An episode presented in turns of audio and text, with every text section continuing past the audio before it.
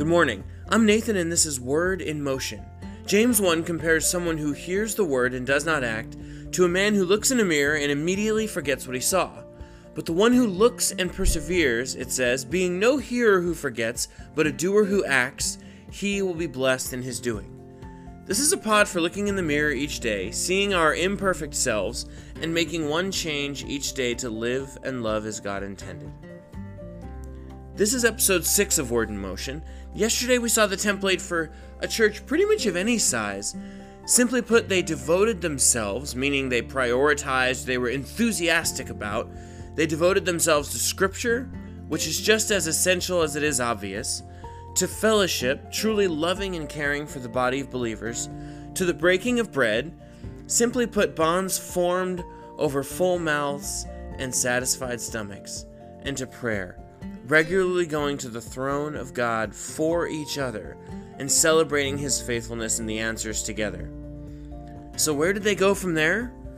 Acts 3, they just they didn't hold up together and party having the Holy Spirit. They went. Remember Jesus told them to wait for the helper and then to go. He said go and make disciples. He said their mission was to be his witnesses. So once the helper came, they went. And we'll see the results of that here in Acts chapter 3, starting in verse 1. Now Peter and John were going up to the temple at the hour of prayer, the ninth hour. And a man lame from birth was being carried, whom they laid daily at the gate of the temple, that is called the Beautiful Gate, to ask alms of those entering the temple. And seeing Peter and John about to go into the temple, he asked to receive alms. And Peter directed his gaze at him, as did John, and said, Look at us and he fixed his attention on them, expecting to receive something from them. But Peter said, I have no silver and gold, but what I do have I give to you.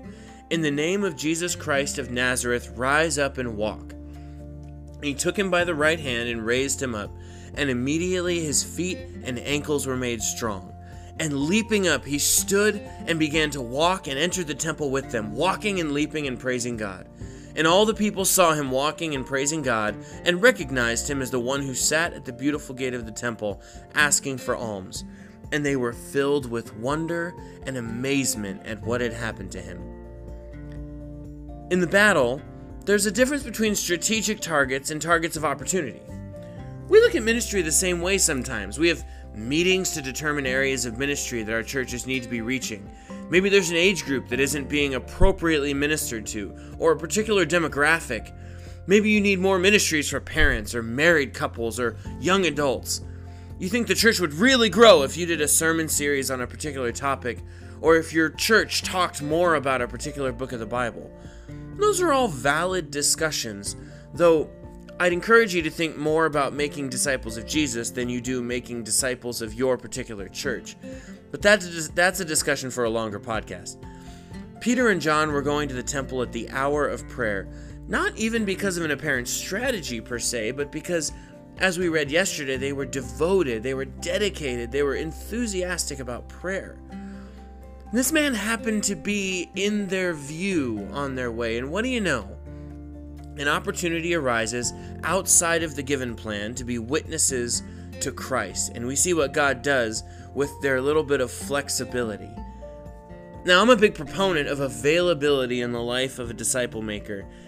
In a sermon a while back, I argued that you being available is more useful to God than the smartest, most talented person who isn't. Imagine if Peter and John had seen the beggar, but they couldn't deviate or wouldn't deviate from the plan. They were going to the temple to pray and they couldn't be deterred. Old video games used to keep players to a really strict path, from mission point to mission point, and you couldn't really deviate from that plan because, well, the game didn't exist outside of that path. But as technology advanced, they created what's called open world games. You could take your character all over the place, off mission, and encounter all sorts of other missions and side objectives. Too many times we live like old video game characters, strictly walking the plan set out before us that morning.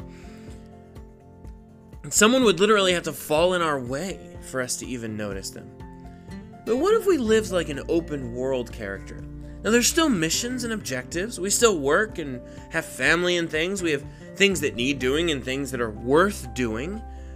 But what if we were to open the possibility up of God working maybe a little outside the predetermined plan? Now, what does this mean for today? What if today you interacted with one person off mission? Over the course of your day, the plan you have for the day, maybe you walk past five people in your day, maybe you go past a thousand people in your day. What if you deviate just once today? And the next logical question is well, what am I supposed to say? Scripture promises to give you the words, and if you're willing to be used by God, the Holy Spirit tends to give us the things we need to say. But here's one way to start in case that sounds a little intimidating for you. When you're walking through a store, you're pumping gas, or you're at lunch, or you're at the water cooler in your office, wherever you pass people normally, what if you ask just one person how you can pray for them? You'll find almost everyone has something. And that's it. It took you 10 seconds. How can I pray for you? And write down their answer. Make a note in your phone of their answer so that you actually remember to pray for them. Just by asking how you can pray for them, even if they don't give you anything, you have them thinking. And I've said this before and I'll say it again. Maybe it doesn't lead to a gospel conversation. Maybe it doesn't lead to a tearful repentance. But maybe you've put Jesus in their mind and maybe somebody down the road invites them to church, and somebody else at church invites them to small group, and the 15th or 20th person in that chain gets to give them the gospel. And you, you get to bump into them in heaven. Hallelujah for that. Let me pray for you today. God, show us the people in our lives that need you. Show us the people maybe just a little outside of our daily routine. Lord, make us available to you outside of our strict plan for the day. In Jesus' name, amen. I'm Nathan, and this is Word in Motion. Have a great day.